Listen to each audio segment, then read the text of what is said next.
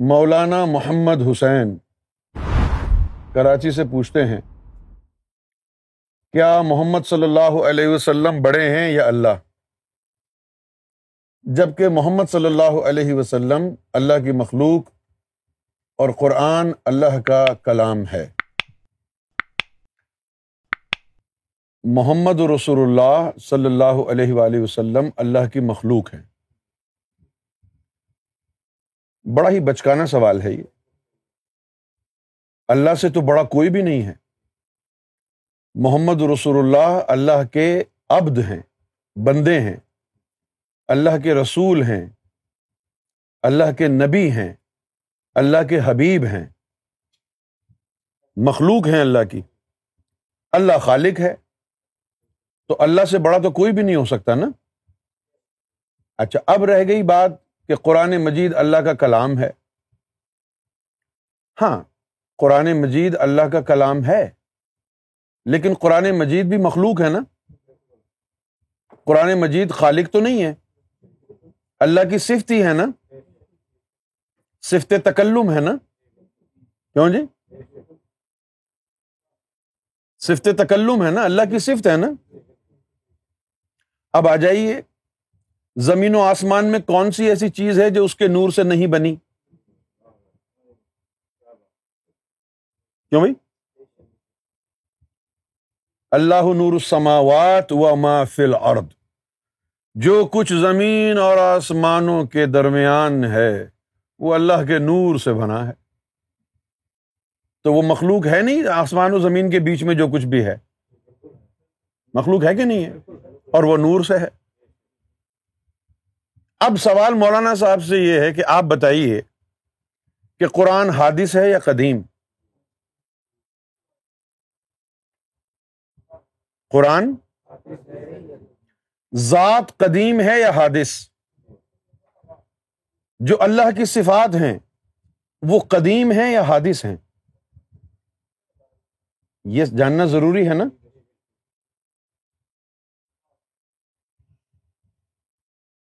جب اللہ رب العزت نے اپنی صفات کا اظہار نہیں فرمایا تھا، کیا اس وقت قرآن تھا؟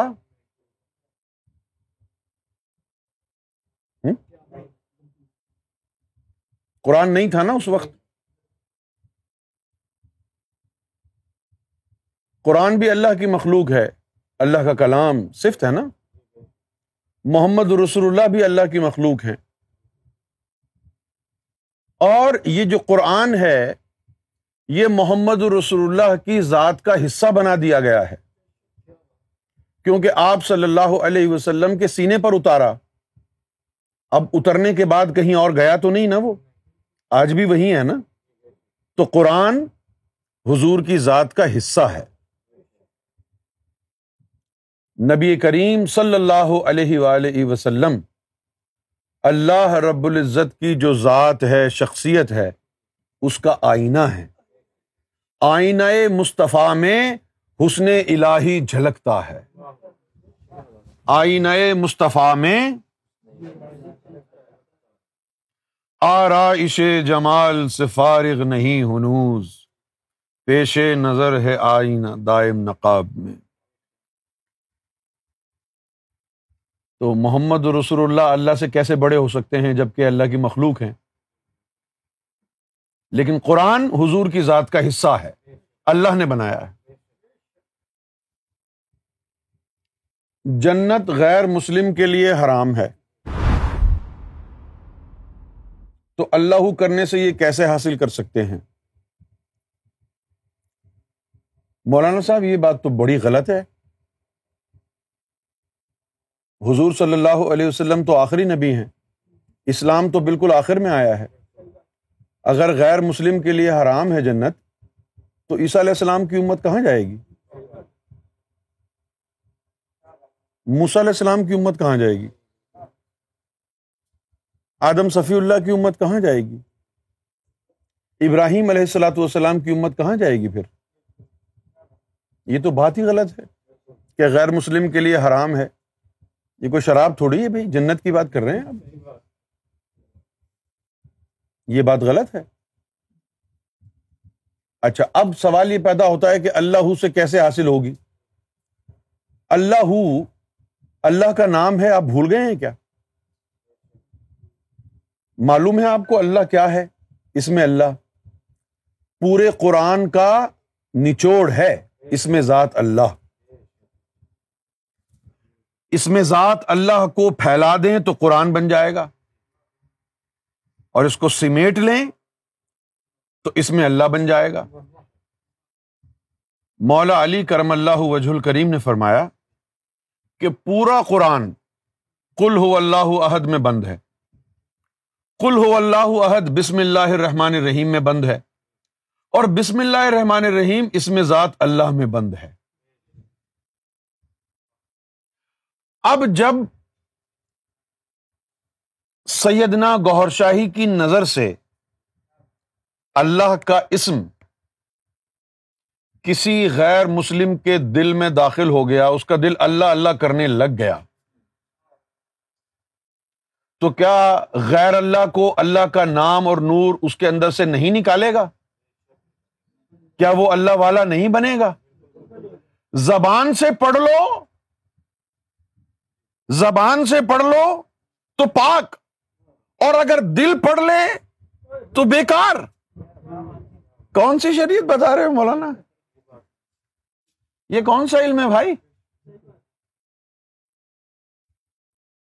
اگر دل میں اللہ کا نام اتر گیا تو کیا وہ غیر اللہ نہیں نکلے گا جو اس کے من میں ہے؟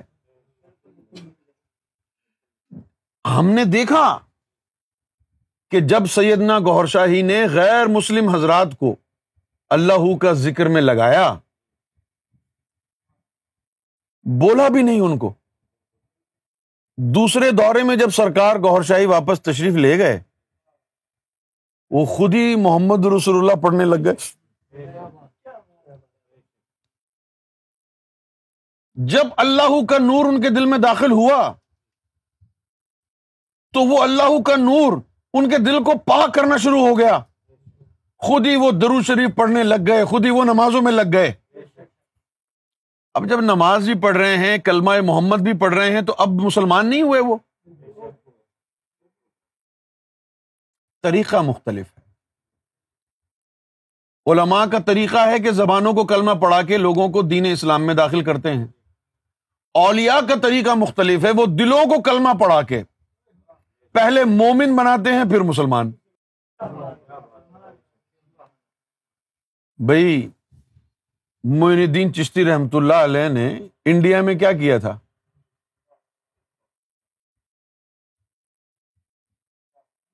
نوے لاکھ غیر مسلم حضرات کو۔ انہوں نے روحانی طریقے کے ذریعے دین اسلام کو آشنا کیا۔ خواجہ غریب نواز کے مرشد نے کیا کیا؟ عثمان ہارونی رحمت اللہ علیہ نے۔ مندر میں جا کے تین سال بیٹھ گئے۔ جن کا عقیدہ بتوں پر تھا، ان کا عقیدہ بتوں سے ہٹ گیا، عثمان ہارونی پر آ گیا۔ اور جب وہ عثمان ہارونی کے عشق میں مبتلا ہو گئے ہندو، تو آپ نے کہا کہ جو میں کہوں گا کرو گے؟ انہوں نے کہا جی بالکل، تسی دسو۔ تو انہوں نے کہا کہ پڑھو لا الہ الا اللہ محمد رسول اللہ۔ اولیا کا طریقہ یہ ہے کہ دلوں کو کلمہ پڑھا سمجھے آپ؟ کیا مسلمان اور کافر برابر ہیں؟ نہیں، برابر کیسے ہیں بھائی؟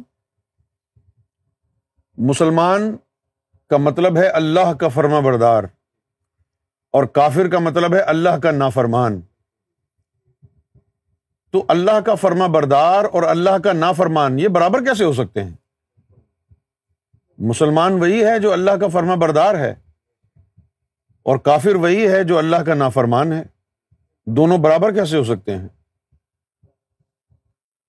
محمد جہاں زیب، P A of Hamid Mir, Karachi.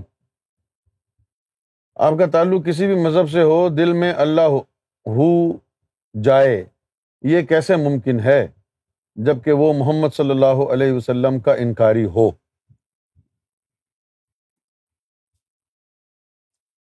بھائی جو حضور صلی اللہ علیہ وسلم کے ماننے والے ہیں، اللہ تو ان کے دل میں بھی نہیں گیا۔ سمجھ گئے؟ اور دوسری بات یہ ہے کہ یہ سوچنا آپ کا ہے کہ اگر کوئی حضور کے ماننے والوں میں نہیں ہے تو اس کے دل میں اللہ نہیں جا سکتا۔ قرآن کہتا ہے یہ دی اللہ لنور ہی میں اشاؤ کہ جس کو میں چاہوں، جس کو جس کو میں چاہوں نور سے ہدایت دوں۔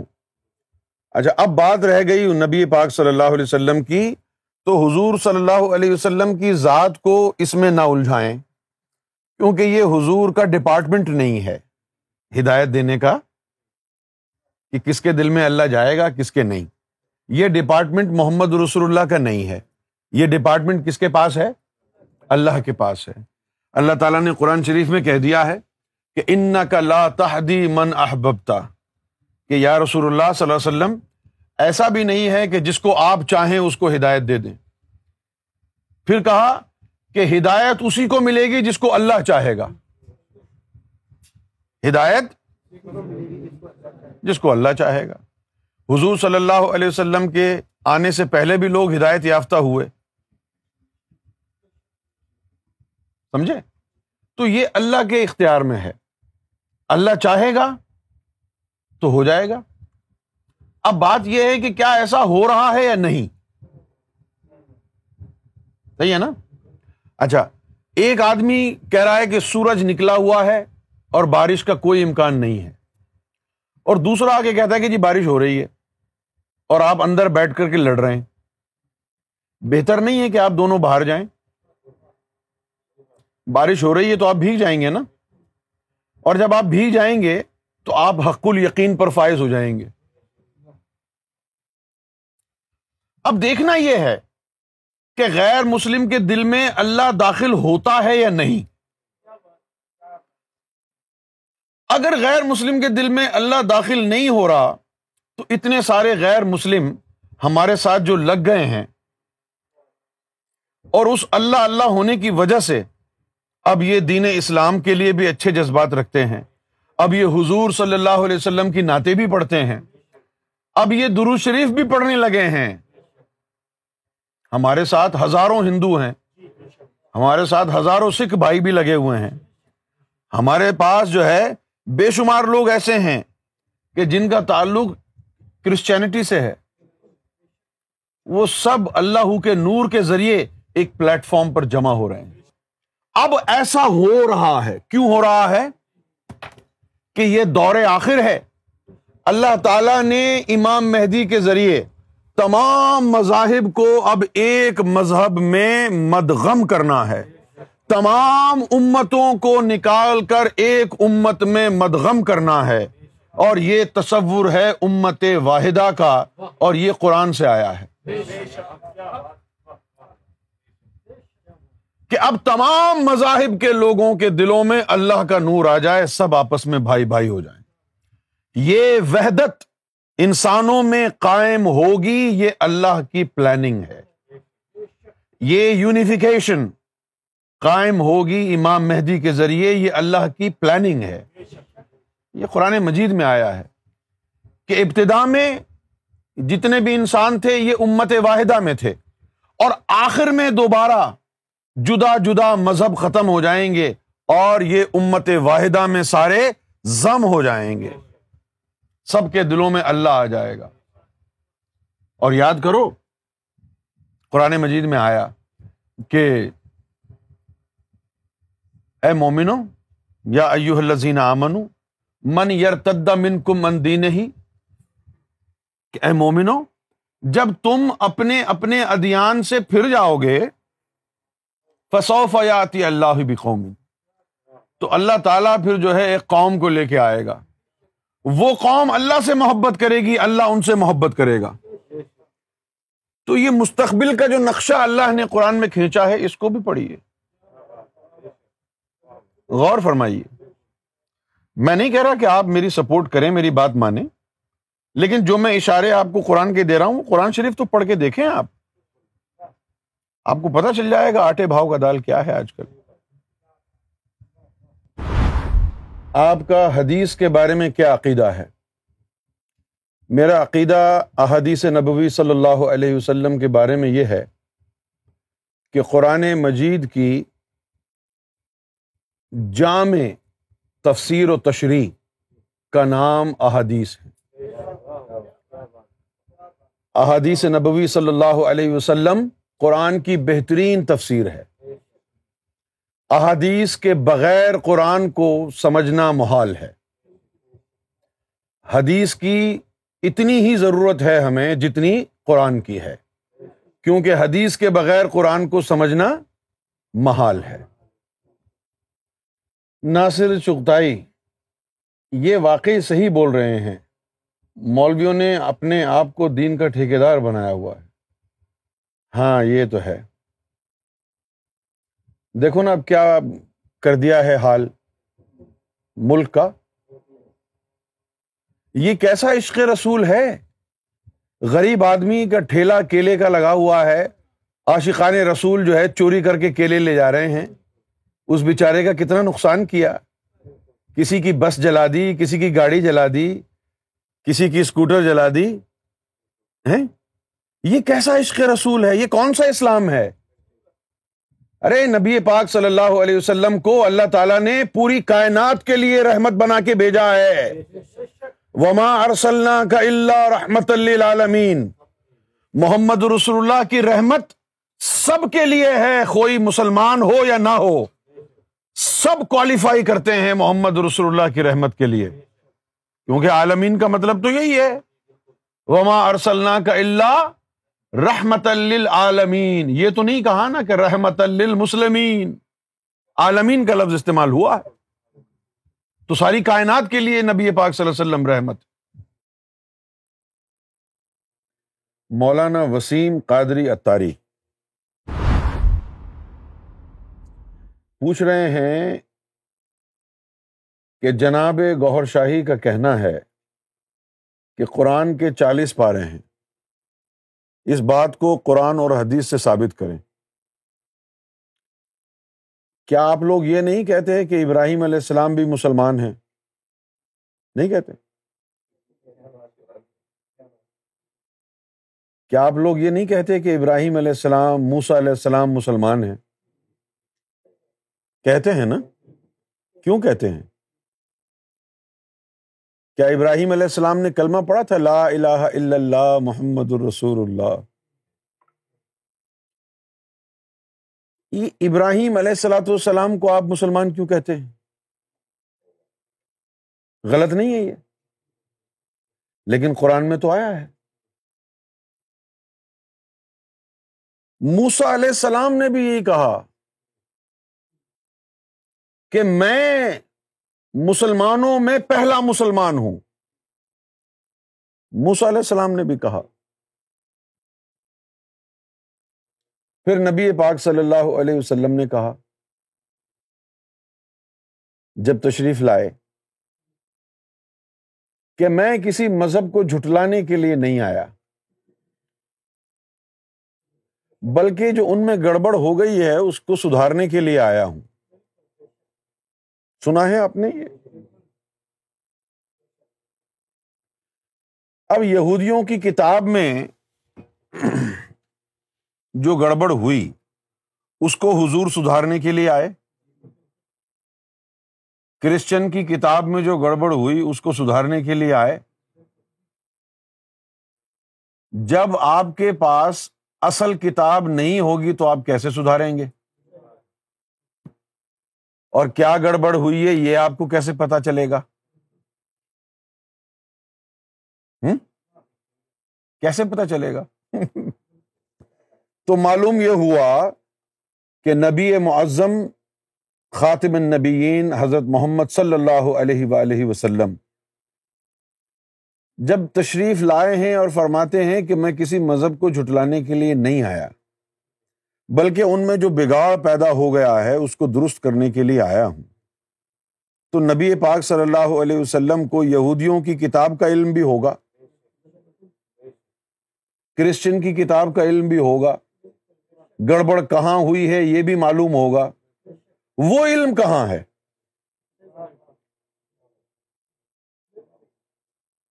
وہ علم کہاں ہے؟ کیوں جی؟ کدھر ہے وہ علم؟ تم تو مولوی عالم ہو نا؟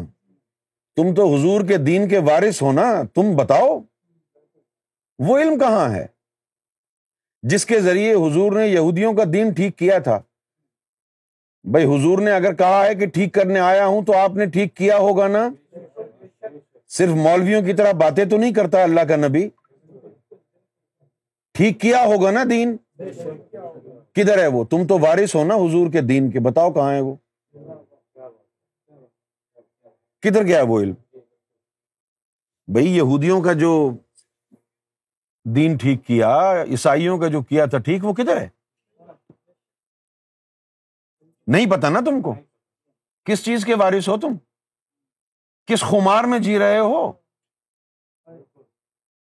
تم بنی اسرائیل کے نبیوں کی مانند ہو؟ یہ کس نے کہہ دیا تم کو؟ معلوم بھی ہے کہ بنی اسرائیل کے نبی جو عالم ہوتے ہیں، وہ کون ہوتے ہیں؟ پتا ہے تم کو؟ نہیں پتا نا؟ اور یہ بات کہنے کی ضرورت کیوں آئی؟ کہ میری امت کے علماء بنی اسرائیل کے نبیوں کے مانند ہوں گے۔ حضور نے یہ کیوں نہیں کہا کہ میری مانند ہوں گے؟ بھائی مثال دینی تھی تو اپنی دیتے۔ ہو تم حضور کے امت کے عالم۔ ہیں؟ اور حدیثوں میں لکھا ہے کہ میری امت کے علماء بنی اسرائیل کے نبیوں کی مانند ہوں گے۔ یہ کیوں نہیں کہا کہ مرسلین کی مانند ہوں گے؟ کسی رسول کی مانند ہوں گے؟ یہ کیوں نہیں کہا؟ تمہیں تو نہیں پتا نا؟ تمہیں اس لیے نہیں پتا نا کہ تمہارے پاس وہ علم ہی نہیں ہے۔ سمجھ میں آ گئی بات؟ اچھا اب وہ جو چالیس پارے کی بات ہے، اب ادھر آ جاتے ہیں۔ پانچ مرسلین ایک لاکھ چوبیس ہزار پیغمبروں میں آئے۔ کتنے آئے؟ اور ہر مرسل کو اللہ رب العزت نے ایک لطیفے کا علم عطا فرمایا۔ آدم صفی اللہ کو لطیفہ قلب کا علم عطا فرمایا، اس کی نبوت عطا فرمائی۔ ابراہیم خلیل اللہ کو۔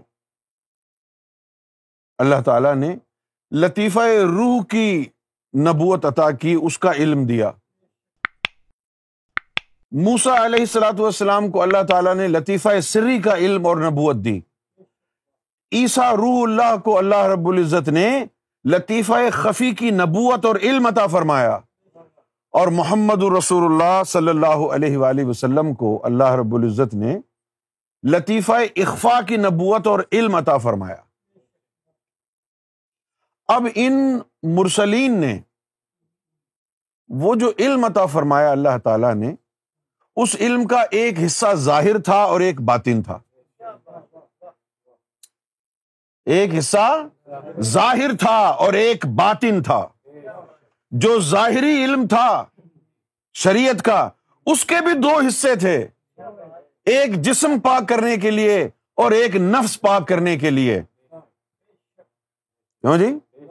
جو جسم پاک کرنے والی شریعت ہے، اس کو شریعت ناقصہ کہا جاتا ہے۔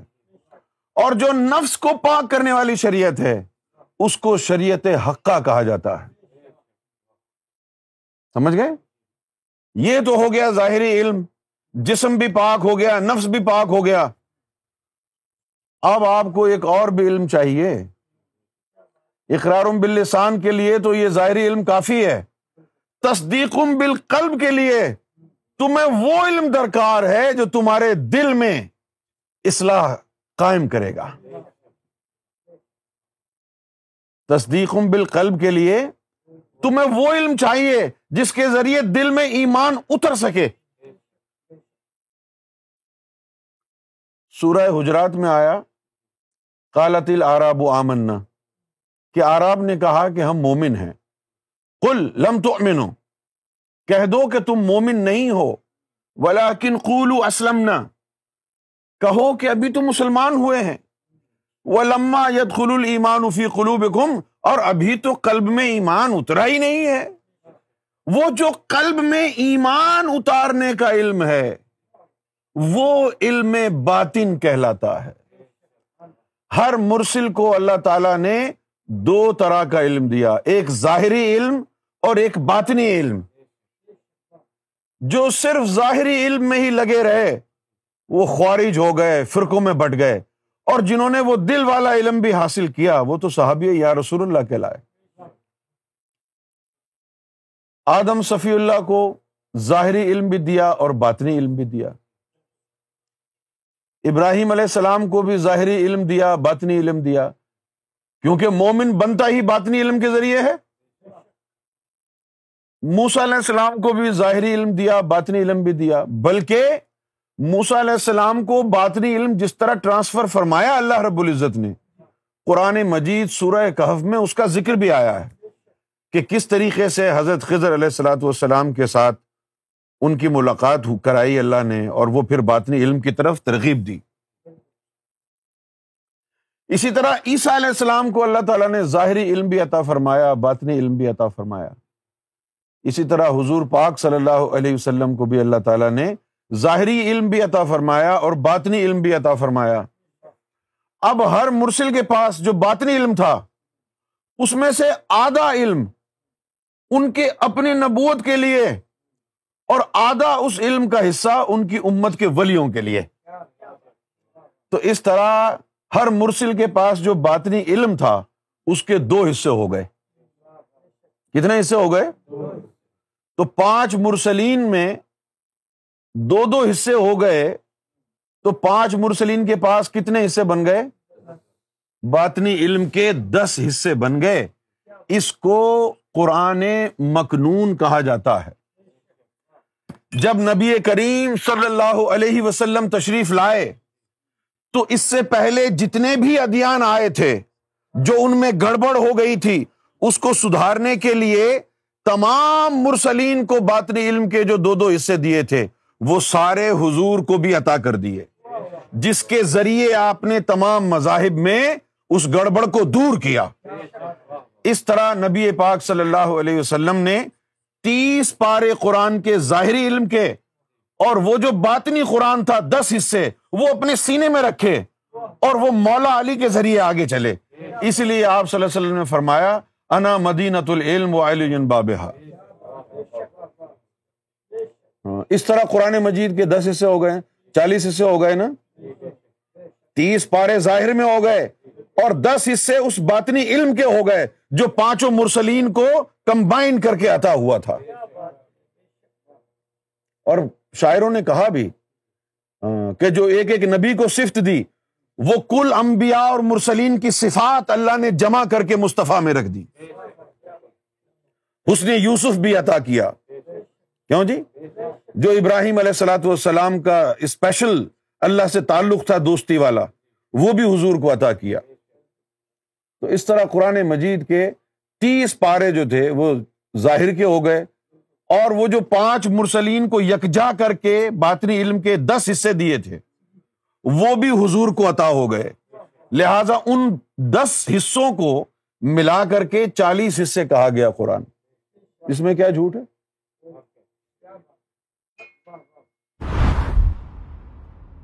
مفتی آصف العظمی، گوہر شاہی اگر واقعی امام مہدی ہیں تو قرآن اور حدیث سے ثابت کریں۔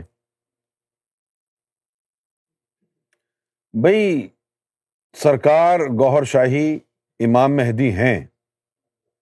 اس کو ثابت کرنے کے لیے آپ وہ طریقہ کیوں اختیار کر رہے ہیں جو اللہ نے نہیں کیا؟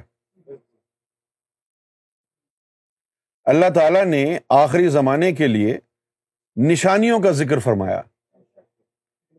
سمجھے؟ قرآن شریف میں آیا ہے سنوری ہم آیاتنا فل آفاقی و انفسم یتبین لہم ان الحق۔ کہ آنے والے وقتوں میں قریب آنے والے وقتوں میں، مستقبل میں، ہم ان لوگوں کو آفاق میں اور ان کی جانوں میں اپنی نشانیاں دکھائیں گے۔ اور اس وقت تک نشانیاں دکھائیں گے۔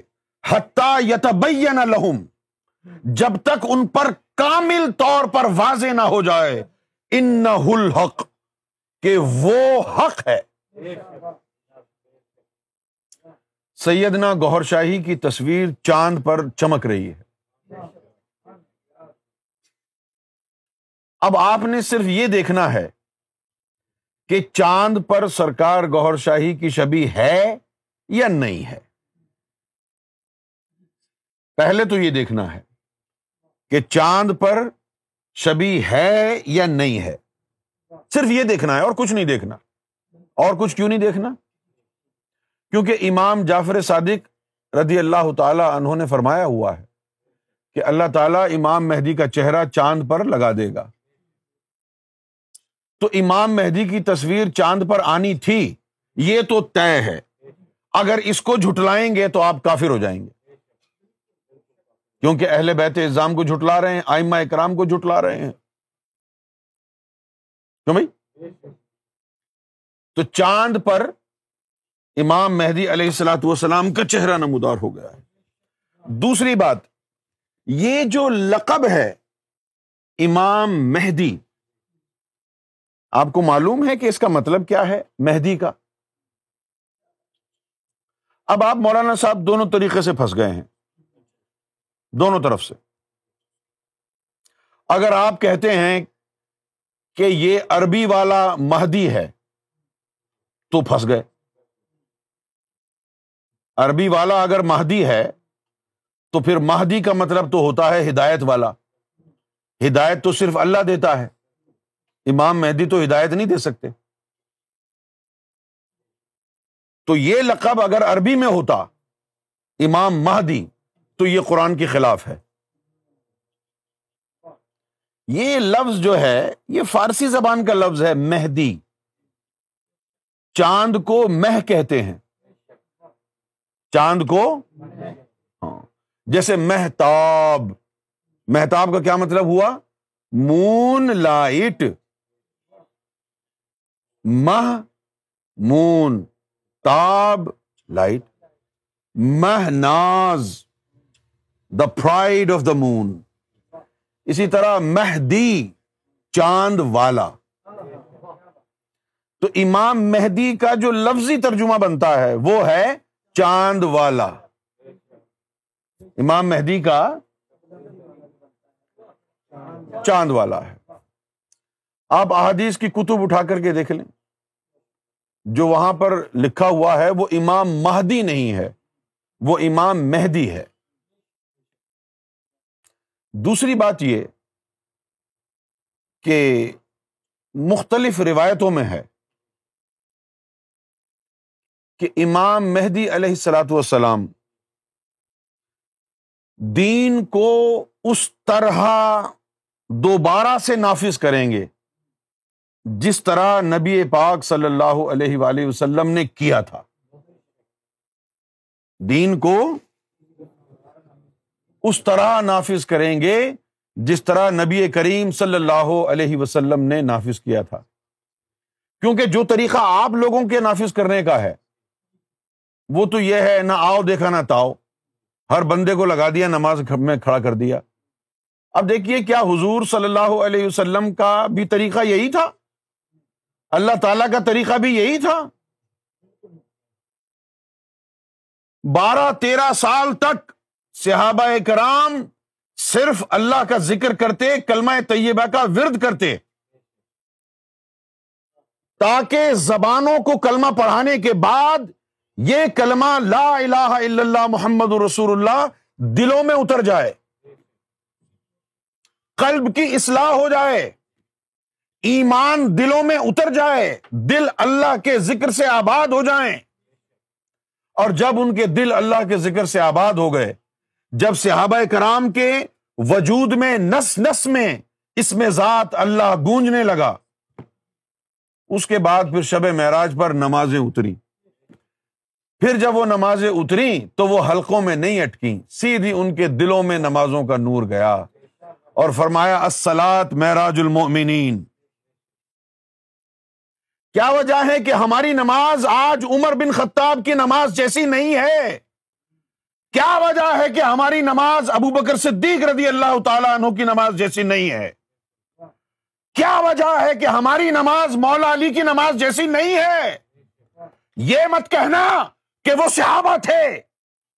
یہ کہو کہ اللہ بھی وہی ہے، نبی بھی وہی ہے، ہم بھی انسان ہیں۔ ابو بکر رضی اللہ تعالیٰ عنہ بھی انسان تھے۔ وہ بھی امتی تھے، ہمیں بھی امتی بننا ہے۔ جیسی نماز انہوں نے پڑھی، ایسی نماز ہمیں بھی قائم کرنی ہے۔ لیکن کیسے؟ جو طریقہ تم نے نماز کا لوگوں کو بتایا ہے، ایسی نماز پڑھ کے تو انسان کا صرف جسم نماز میں ہوتا ہے۔ اس کے دل میں شیطان، دماغ میں کاروبار۔ بیوی بچے، بلے شاہ نے کہا کہ تیرا دل کھلاوے منڈے کڑیاں، تو سجدے کرے مسیتی۔ کہ تیرے دل میں تو بچوں کا خیال ہے، تیرے دل میں تو کاروبار گھسا ہوا ہے، اور تو سجدہ کر کے رب کو دھوکا دینا چاہ رہا ہے۔ اس طریقے پر امام مہدی علیہ السلاۃ والسلام دوبارہ احیاء اسلام فرمائیں گے۔ سب سے پہلے تحریک چلے گی احیاء قلب کی۔ جب قلب زندہ ہوں گے تو دین اسلام زندہ ہو جائے گا۔ جب قلب زندہ ہوں گے تو دین اسلام زندہ ہو جائے گا، کیونکہ اسلام کا تعلق شرح صدر سے ہے۔ افمن شرح اللہ صدر اسلامی فہو اعلی نور من ربی۔ سیدنا گوہر شاہی احیاء قلوب فرما رہے ہیں۔ سیدنا گوہر شاہی اور پھر لوگ کہتے ہیں کہ غیر مسلم کے دل میں اللہ کیسے داخل ہو سکتا ہے اللہ کا نام؟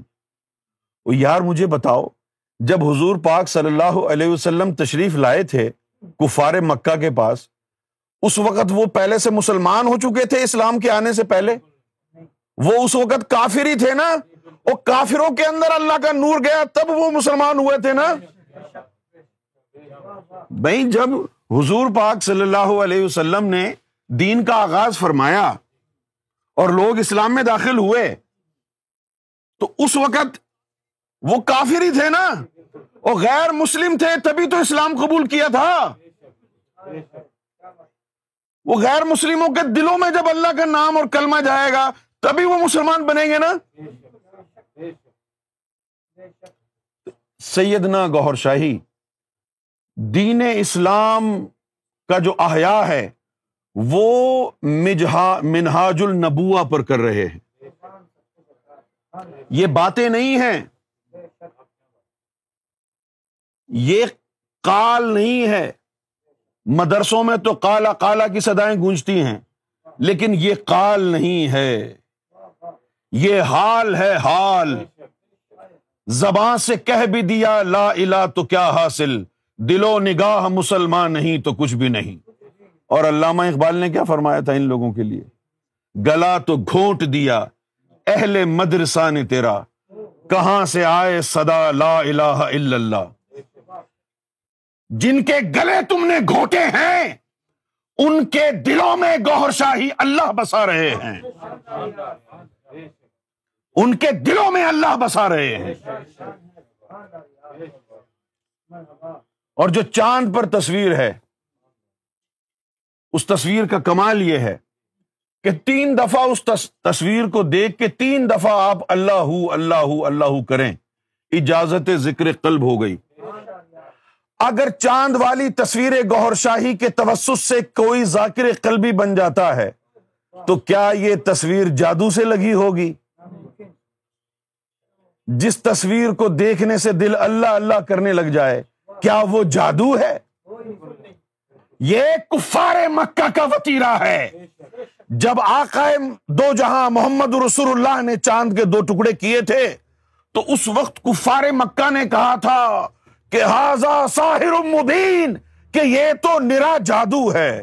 آج پھر وہی دور آ گیا ہے۔ جب چاند چمکا ہے، اللہ کی نورانیت، مصطفیٰ کی نورانیت پھیلنے کو ہے۔ آج کا کافر کہتا ہے یہ جادو ہے۔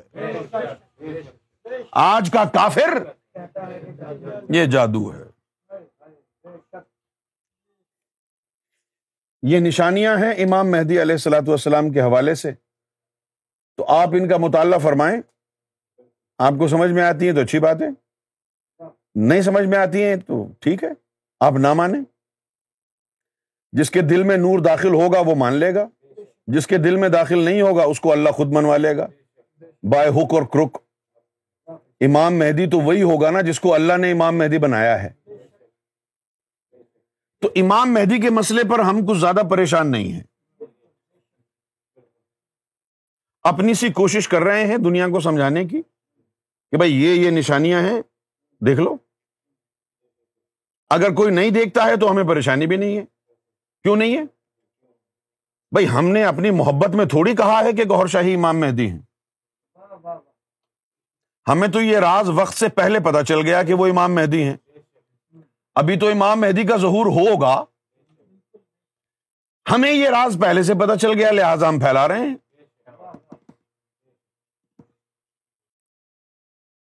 جب ابراہ جو ہاتھیوں کی فوج لے کے آیا تھا یعنی یہ قبل اسلام کا واقعہ ہے، اسلام سے پہلے کا۔ تو خانہ کعبہ کے جو متولی تھے، وہ نبی پاک صلی اللہ علیہ وسلم کے دادا تھے عبد المطلب تو وہ ابراہ جو ہے کعبے پہ حملہ کرنے کے لیے ہاتھیوں کی فوج لے کے آ رہا تھا۔ تو لوگوں نے عبد المطلب سے کہا کہ بھائی آپ پریشان نہیں ہیں، گھبرائے ہوئے نہیں ہیں، وہ آ کر چڑھائی کرنے والا ہے کعبے پہ۔ تو انہوں نے کہا، مجھے اللہ کے گھر کی پرواہ تو نہیں ہے، مجھے تو اپنے اونٹوں کی پرواہ ہے۔ تو اس نے کہا اللہ کے گھر کی پرواہ کیوں نہیں ہے آپ کو پر وہ تو اللہ کا گھر ہے، اللہ خود بچائے گا۔ وہ تو اللہ کا گھر ہے، اللہ خود بچائے گا۔ اسی طریقے سے سرکار گوہر شاہی کو امام مہدی ہم نے تھوڑی بنایا ہے۔ امام مہدی تو وہی ہوگا نا جس کو اللہ بنائے گا۔ اور جو اللہ کی طرف سے امام مہدی نہ ہو وہ زلیل و خوار ہی ہوگا۔ اور ایسے زلیل و خوار ہو کے چلے گئے۔ امام مہدی وہی ہے جس کو اللہ نے امام مہدی بنایا ہے۔ اور جو من جانب اللہ امام مہدی نہیں ہے، پوری دنیا بھی اگر اس کو امام مہدی ثابت کرنا چاہے تو نہیں کر سکتی۔ اور جو اللہ کی طرف سے امام مہدی ہے،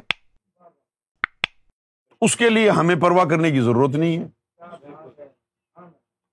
اللہ کے اپنے طریقے ہیں منوانے کے۔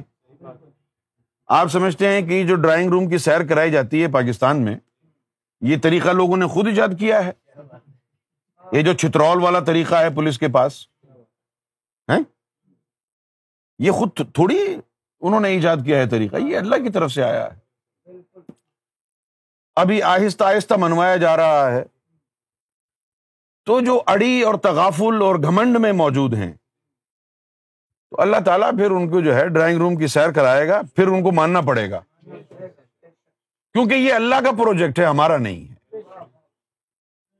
آپ اگر سرکار گور شاہی کو امام مہدی مان لیتے ہیں، تو آپ کی بھلائی ہے۔ اور اگر نہیں مانتے ہیں، تو مجھے کوئی پرواہ نہیں۔ آپ مانے یا نہ مانے ہمیں کیا ہے؟ ہم مانتے ہیں اور اپنے اس ایمان پر ہم جان بھی دے دیں گے۔ مفتی جلال شاہ اصغری، کراچی۔ روشناس پیج نمبر تھری، اسلام میں پانچ رکن ہیں۔ کلمے کے علاوہ باقی وقتی، جبکہ کلمہ دائمی ہے۔ یہ کیسا علم ہے جو باقی رکن کو وقتی کہا جا رہا ہے؟ ہوں اچھا مولانا صاحب یہ بتائیے کہ اگر نماز دائمی رکن ہوتا، تو کتنے وقت کی ہوتی نماز؟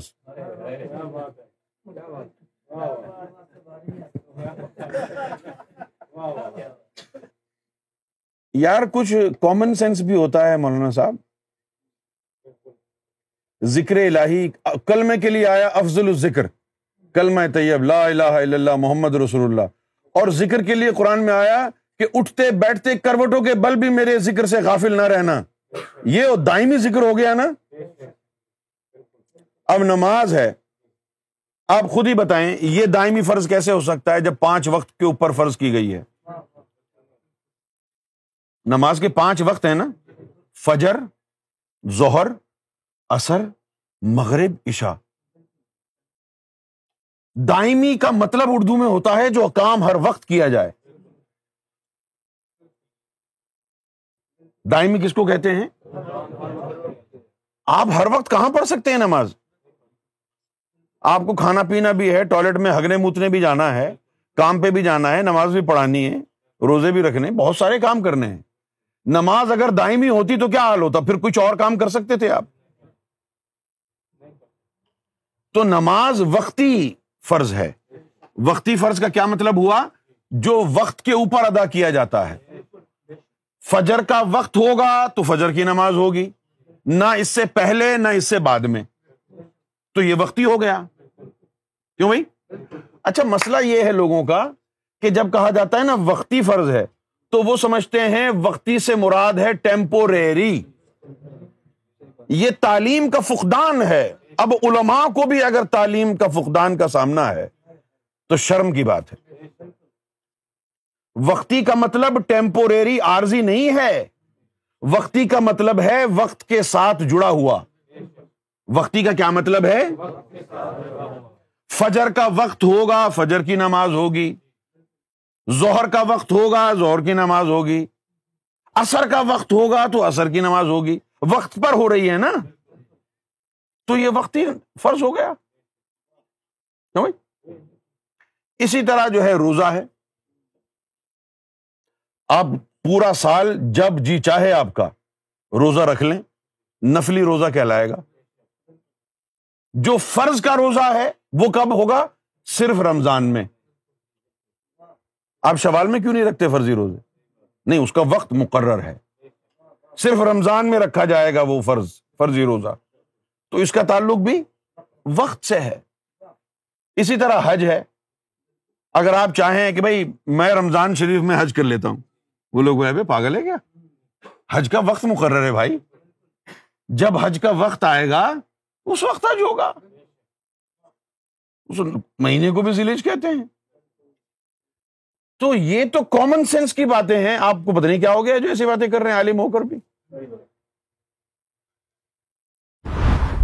مولانا رجب علی قادری گوہر شاہی چلہ میں کس خاتون کے ساتھ تھے؟ وہ ان سے کیا کلام کرتی تھی؟ آپ نے پڑھا ہوگا نا روشناس میں سارا کا سارا کچھ؟ تو اب مجھ سے تفصیل پوچھنے کی کیا ضرورت ہے؟ اس میں تو وہ تمام تفصیلات موجود ہیں۔ میں بھی بتا دوں گا کیا کلام کرتی تھی وہ۔ آپ مجھے یہ بتائیے مولانا صاحب کہ جب ابراہیم علیہ السلام مکہ میں آئے جہاں آج ہم رجم کرتے ہیں حج میں، پتھر مارتے ہیں شیطان کو، اس مقام پر ابراہیم علیہ السلام کو ستانے کے لیے جب شیطان آیا تو کیا کلام کیا؟ آج آپ نے تو کہہ دیا کہ گور شاہی کے ساتھ چلا گاہ میں ایک خاتون تھی۔ جب اللہ نے ابراہیم علیہ السلام کا امتحان لیا، اس وقت ابراہیم کے ساتھ شیطان تھا۔ وہ خاتون شیطان سے تو بڑی نہیں ہو سکتی۔ تو کیوں کیوں شیطان تھا وہاں پر؟ دوستی تھی اس سے۔ بھائی وہ ستانے کے لیے آیا نا۔ ہاں، تو جس نے ابراہیم علیہ السلام کو ستایا نا مکہ میں اسی شیطان نے اس خاتون کو وہاں رکھا ہوا تھا جنگل میں کہ گوہر شاہی آئے ہیں ستاؤ ان کو۔ اللہ کے راستے میں طریقت کے راستے میں لگے ہوئے ہیں۔ یہ کامیاب نہ ہو جائیں، ان کو ستاؤ۔ اس لیے بھیجا تھا اس کو۔ رہ گئی بات بدتمیزی کی، تو مولانا کا کام ہی یہی ہے۔ اس دور کے جو مولوی ہیں، ان کے لیے تو نبی پاک صلی اللہ علیہ وسلم کی حدیث ہے کہ اس، یہ جو چودہویں صدی کے جو علماء ہیں، آسمان کے نیچے زمین پر بدترین مخلوق ہوں گے یہ مولوی۔ بدترین مخلوق۔ ان کا کام ہی یہی ہے، بدتمیزی کرنا۔ یا تو کہیں گے آپ کی داڑھی نہیں ہے، چلو ٹھیک ہے۔ ایک سنت پر میں نے عمل نہیں کیا، اب مقابلہ کر لو۔ تم نے کتنی سنت پر عمل کیا ہے اور میں کتنی سنت پر عمل کرتا ہوں؟ مقابلہ کر لیتے ہیں، لکھ لیتے ہیں۔ لکھنے کے بعد پھر حساب کریں گے کہ تم نے کتنی سنتوں پر عمل پیرا ہو، میں کتنی پر۔ یہ کیوں کہہ رہے ہو کہ داڑھی نہیں رکھی؟ کیا داڑھی سب سے بڑی سنت ہے؟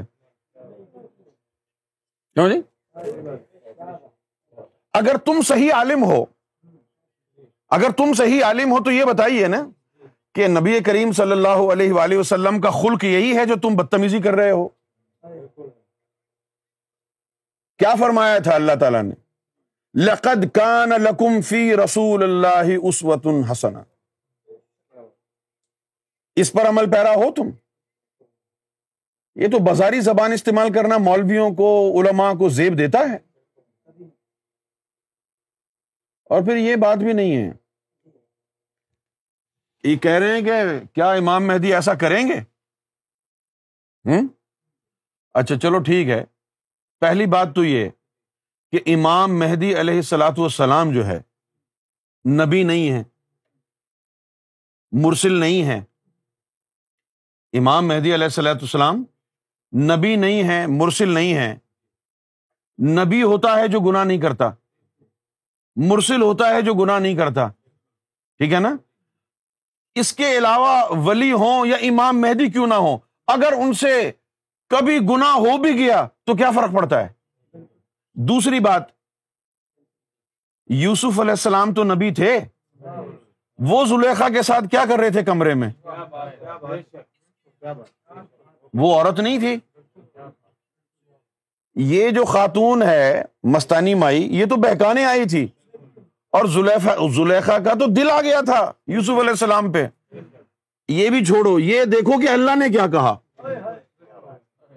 یوسف اور زلیخا کے معاملے میں اللہ نے کیا اسٹیٹمنٹ دیا؟ اللہ نے کہا کہ اے یوسف، ہم نے تجھے بچا لیا۔ ورنہ تو تو بہک جانے والا تھا۔ اور ہاں نفس ہمارا تو برائی کا ہی حکم دیتا ہے۔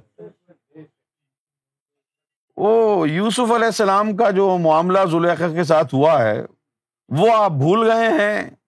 صرف وہ بچاری مستانی ساٹھ سال کی بڑھیا لال باغ میں جو ستانے کے لیے سرکار گور شاہی کو آئی، وہ آپ کو یاد ہے۔ اگر ہمت ہے اپنی ماں کے پیٹ سے ہی نکلے ہو تو لگاؤ یوسف پر فتوا کہ وہ اکیلا زلیخا کے ساتھ کیا کر رہا تھا۔ جب زلیخا نے یہ کہا کہ آؤ میں اور تم مل جاتے ہیں، کچھ الٹا سیدھا کام کر لیں۔ تو یوسف علیہ السلام نے کہا کہ جو ہے نا، تیرا بھگوان بھی تو سامنے مورت پڑی ہے، دیکھ رہی ہے۔ تو زلیخا نے کپڑا لے کے بھگوان کے منہ پہ ڈال دیا کہ چلو اب تو نہیں دیکھ رہا بھگوان۔ یہ ان خبیس مولویوں کے من کا فطور اور بغض و اناد ہے۔ یہ مولویوں کا؟ ہاں۔ ورنہ بات تو کر رہے ہیں، ہم کرو نا بات۔ بھائی وہ خاتون کیا کر رہی تھی لال باغ میں؟ زلیخا کیا کر رہی تھی یوسف علیہ السلام کے ساتھ؟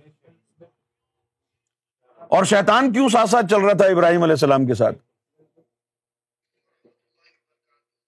وعلیکم السلام ورحمۃ اللہ وبرکاتہ و جنت مقام استعمال نہیں کرے سرکار کے بارے میں کہ انہوں نے جو ہے مطلب خواتین کے ساتھ وقت گزارا تھا۔ لال شہباز کلندر میں جنگل میں چلا کاٹتے ہوئے میں نے کہا یہ سوالات معذرت کے ساتھ آپ نہ کریں۔ آپ اعجاز بات ہوئی تھی وہی ہاں۔ میرے بھائی احسان بھائی بات سنو۔ احسان بھائی بات سنو۔ دیکھو ہم ہم حق پر ہیں۔ ٹھیک ہے نا؟ تو ہمیں کسی کا خوف نہیں ہمارے دل میں کوئی میل نہیں۔ جو سوال ان کو کرنا ہے نا آپ ان کو کرنے دیں آپ پریشان نہ ہوں۔ بالکل بالکل۔ جو بھی سوال انہوں نے کرنا ہے، وہ کریں، کھل کے کریں۔ ہمیں کوئی پریشانی نہیں ہے۔ رہ گئی بات بدتمیزی کی۔ تو اللہ دیکھ رہا ہے نا۔ ہم بدتمیزی ان کی بدتمیزی کی جزا اور سزا تو اللہ کے ہاتھ میں ہے۔ ان کو یہ سوچنا چاہیے کہ نبی کریم صلی اللہ علیہ وآلہ وسلم کی جہاں داڑھی رکھنے کی سنت ہے، وہاں یہ سنت بھی ہے کہ ہمارے لیے حضور صلی اللہ علیہ وسلم کا جو خلق مبارک ہے، آپ کے اخلاق ہیں کیا ان پر عمل پیرا ہونا سنت نہیں ہے جو ہم بدتمیزی پر اتر آئے ایک عالم دین ہو کر بھی۔ تو آپ ان کو کہیے کہ جو بھی آپ نے سوال کرنا ہے ٹھیک ہے کریں۔ بدتمیزی سے کریں یا آپ جو ہے وہ اس کا اظہار کریں کہ آپ عالم اور سلجھے ہوئے آدمی ہیں۔ جس طرح بھی چاہیں یہ سوال کر لیں۔ یہ لو۔ دیکھو ہر ہر ذات کے جو ہستی اس دنیا میں آئی ہے کسی بھی مرتبے کی ہو مرسل ہو، نبی ہو، ولی ہو، صالحین میں سے ہو، علماء میں سے ہو، تو اس کے دو دور ہوتے ہیں۔ ایک تو اس کی بےست سے پہلے کا دور ہے اور ایک اس کی بےست کے بعد کا دور ہے۔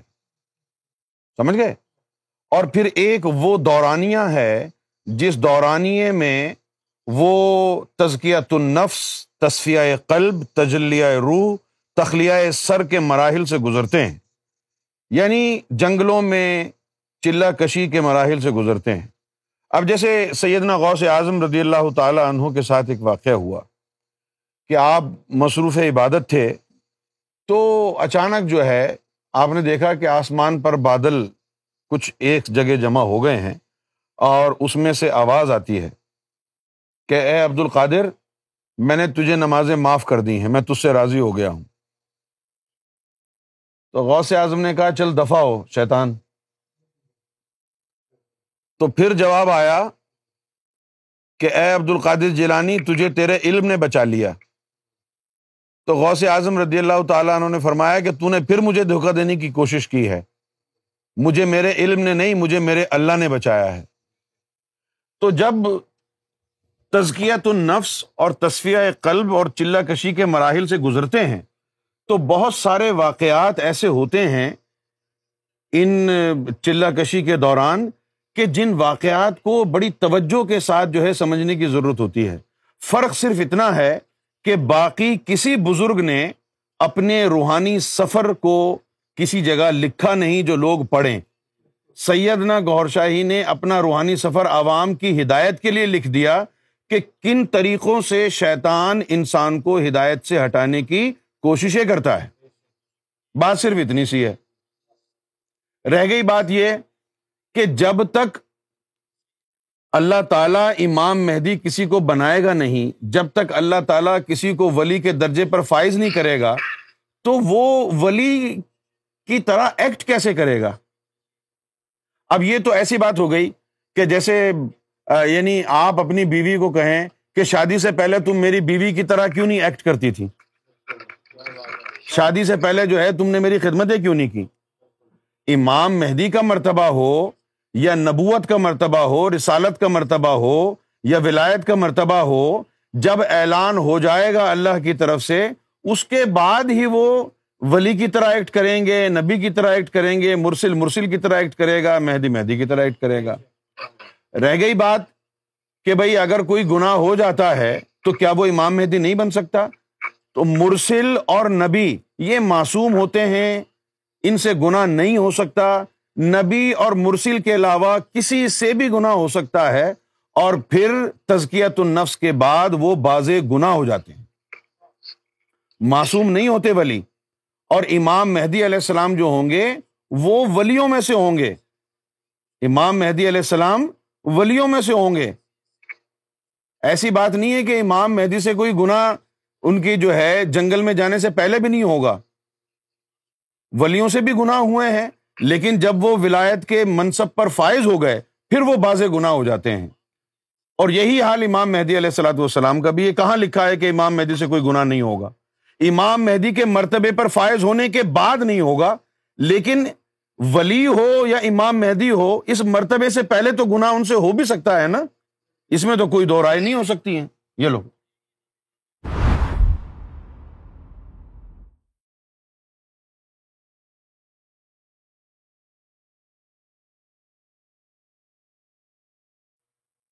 یہ ہمارے جو قاری صاحب سوال پوچھ رہے ہیں، جب یہ تلاوت فرماتے ہیں، تو قرآن کی آیتیں ان کے منہ میں نہیں ہوتی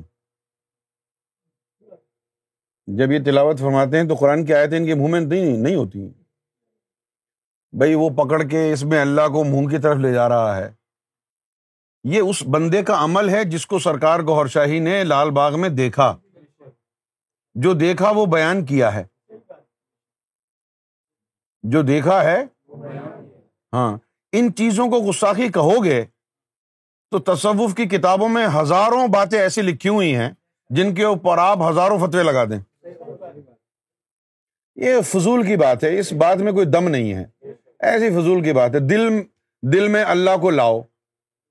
دل بھی تو انسان کے جسم کا ہی ایک آرگن ہے نا۔ تو دل میں لا سکتے ہیں تو منہ میں نہیں لا سکتے۔ اللہ کا نام۔ اس کو گستاخی کہنا اللہ کی بے وقوفی کی بات ہے، جہالت کی بات ہے۔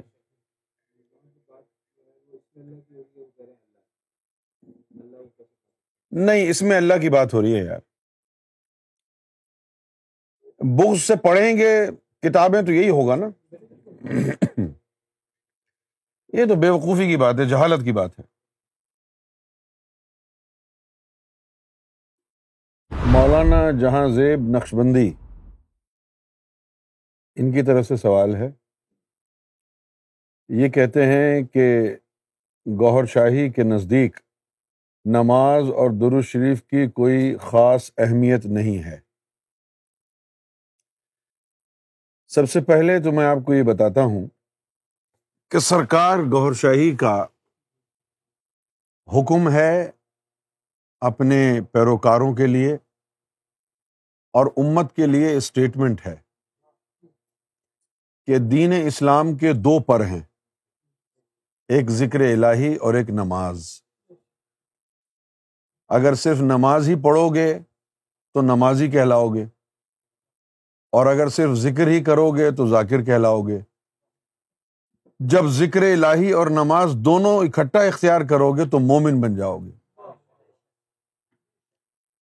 یہ یا تو لوگوں کو سمجھنے میں غلط فہمی ہوتی ہے کہ جب سرکار گور شاہی نماز کی حقیقت بیان فرماتے اور ان حقیقتوں کو بیان کرتے ہوئے سرکار گور شاہی نے ایک ایسی ہستی کا حوالہ بھی دیا ہے جو مولانا جہاں زیب نقشبندی صاحب کے لیے بھی قابل احترام ہوں گی۔ احمد سرحندی مجدد الفسانی رحمۃ اللہ علیہ۔ سیدنا گہر شاہی نے مجدد الفسانی کا حوالہ دیتے ہوئے فرمایا کہ عام آدمی کی نماز نماز صورت ہے اور خاصان خدا کی نماز نماز حقیقت ہے۔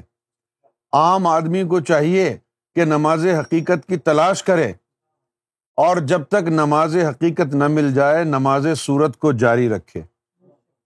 یہ سرکار گور شاہی کا فرمان ہے۔ درو شریف کی جہاں تک بات ہے،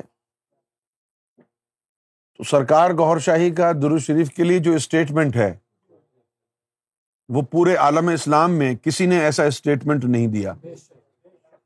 سرکار گور شاہی فرماتے ہیں کہ درود شریف شریعت کی افضل ترین عبادت ہے۔ زبانی عبادت میں سب سے افضل درود شریف ہے، لیکن جب یہ ذکر قلب عطا ہو جاتا ہے تو یہ درود شریف اس کا وسیلہ بن جاتا ہے۔ سرکار گور شاہی فرماتے ہیں کہ درو شریف شریعت کی افضل ترین عبادت ہے۔ اور جب آدمی طریقت میں داخل ہوتا ہے، جب آدمی طریقت میں داخل ہوتا ہے، تو پھر درو شریف ذکر قلب کا وسیلہ بن جاتی ہے۔ پھر سرکار گور شاہی نے صحابہ کرام کا حوالہ دیا کہ جب صحابہ کرام کے اوپر کوئی مصیبت آتی تو آپ درو شریف پڑھتے، اس کے علاوہ کیا کرتے؟ ہر وقت اللہ کا ذکر کرتے رہتے۔ یا تو یہ جو وہابیوں کی طرف سے منفی پروپیگنڈا ہوا ہے، اس کا شکار ہو گئے ہیں، یا پھر ان کو سمجھنے میں کوتا ہوئی ہے۔ سرکار گور شاہی نے نماز کی حقیقت اور نماز کی اہمیت کو اجاگر فرمایا ہے اور امت مسلمہ کو نماز کی اس صورت کی طرف مبزول کرایا ہے جس سے مسلمانوں کی نماز اللہ رب العزت کی بارگاہ میں مقبول و منظور ہو جائے۔ حضوری قلب والی نماز۔ نماز کی افادیت کو مزید اجاگر فرمایا ہے۔ دوسری بات۔ ابھی جو آپ نے آخری نقطے پر بات کہی، اس حوالے سے گوہر شاہی نے جو روحانی منزل طے کی ہے، جن میں عورتوں کا بہت زیادہ عمل دخل ہے اور ان کو روحانیت کا مقام مستانی سے ملا اور یہ خود انہوں نے اپنی کتاب میں لکھا۔ اس کی وضاحت کریں۔ سرکار گور شاہی کو معاذ اللہ سما معاذ اللہ، روحانی مقام مستانی سے ملا اور انہوں نے اس کا اظہار کیا کتاب میں۔ کون سے صفحے پہ لکھا ہے؟ ذرا اس کا صفحے کا نمبر بھیجیں۔ وہ جو تحریر ہے وہ بھیجیں ہمیں۔ ہم نے تو وہ کتاب بہت پڑھی ہے، ہمیں تو کہیں بھی نظر نہیں آتی ایسی بات۔ کہ جس میں سرکار گور شاہی نے یہ فرمایا ہو کہ ہمیں یہ روحانی منزل مستانی سے ملی ہے۔ یہ تو بہتان ہے۔ آپ کو بھی بڑی شرم آئے گی جب آپ کتاب کو کھول کے دوبارہ پڑھیں گے اور پھر آپ کو یہ عبارت کتاب میں نہیں ملے گی تو پھر آپ شرمسار ہوں گے۔ آپ اپنے نام کے ساتھ نقش بندی لگاتے ہیں، جس کا مطلب ہے کہ وہ روحانی سلسلہ کہ جن کے بزرگ دلوں پر اس میں ذات اللہ نقش کر دیتے یہ تو مومنوں کا سلسلہ ہے نقش بندی سلسلہ۔ اور پھر اس میں علماء ہوں اور وہ ایسی بات کہہ دیں کہ جس کا حقیقت سے تعلق نہ ہو۔ افسوس کی بات ہے نا۔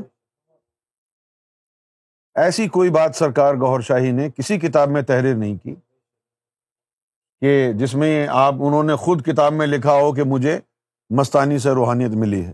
ایسی کوئی بات نہیں ہے۔ اللہ تبارک و تعالیٰ کی شان میں گستاخی۔ جب ہاتھ اٹھایا تو تصور یہ ہوتا ہے کہ اللہ کو پکڑ رہا ہوں۔ جب ہاتھ منہ کی طرف لایا تو تصور یہ ہوتا ہے کہ اللہ میرے منہ میں چلا گیا۔ جس نے یہ عبارت یہاں پر سیاق و سباق سے ہٹ کر لکھی ہے، جس نے۔ کیا وہ یہ بتا سکتا ہے کہ یہ کس کے بارے میں کہا جا رہا ہے؟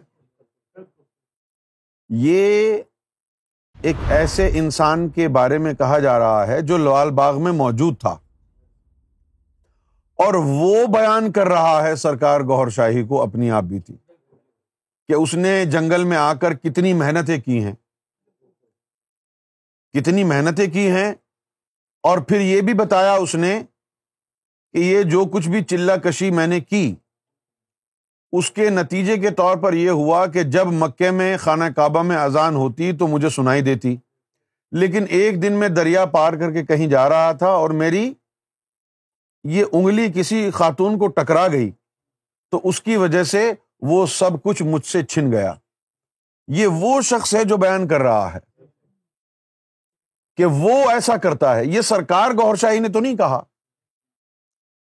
تو اگر سیاق و سباق سے ہٹ کر صرف دو جملے لے لیں گے اور یہ نہیں بتائیں گے کہ یہ کس نے کہی ہے بات، تو بدیانتی کی بات ہوگی نا۔ یہ سرکار گور شاہی نے نہیں فرمایا۔ یہ کوئی اور آدمی ہے جس جس نے کہا ہے کہ اس کے ذکر کرنے کا طریقہ یہ ہے۔ کیا سمجھے؟ یہ کوئی اور آدمی ہے لال باغ میں موجود جو بیان کر رہا ہے۔ کیا بیان کر رہا ہے؟ اپنے ذکر کرنے کا طریقہ کہ جب ہاتھ اٹھایا تو تصور یہ ہوتا ہے کہ اللہ کو پکڑ رہا ہوں۔ یہ اس بندے کا قول ہے۔ اور جب ہاتھ منہ کی طرف لایا تو تصور یہ ہوتا ہے کہ اللہ میرے منہ میں آ گیا۔ یہ وہ شخص بیان کر رہا ہے سرکار گور شاہی کو کہ وہ ایسا کرتا ہے۔ یہ گور شاہی کا اسٹیٹمنٹ نہیں ہے، اس کا ثبوت موجود ہے، کتاب کھول کے پڑھیں۔ دوسرا، ایک دن اللہ کو خیال آیا کہ خود کو دیکھوں، سامنے جو عکس پڑا تو ایک روح بن گئی۔ اللہ اس پر عاشق، وہ اللہ پر عاشق ہو گئی۔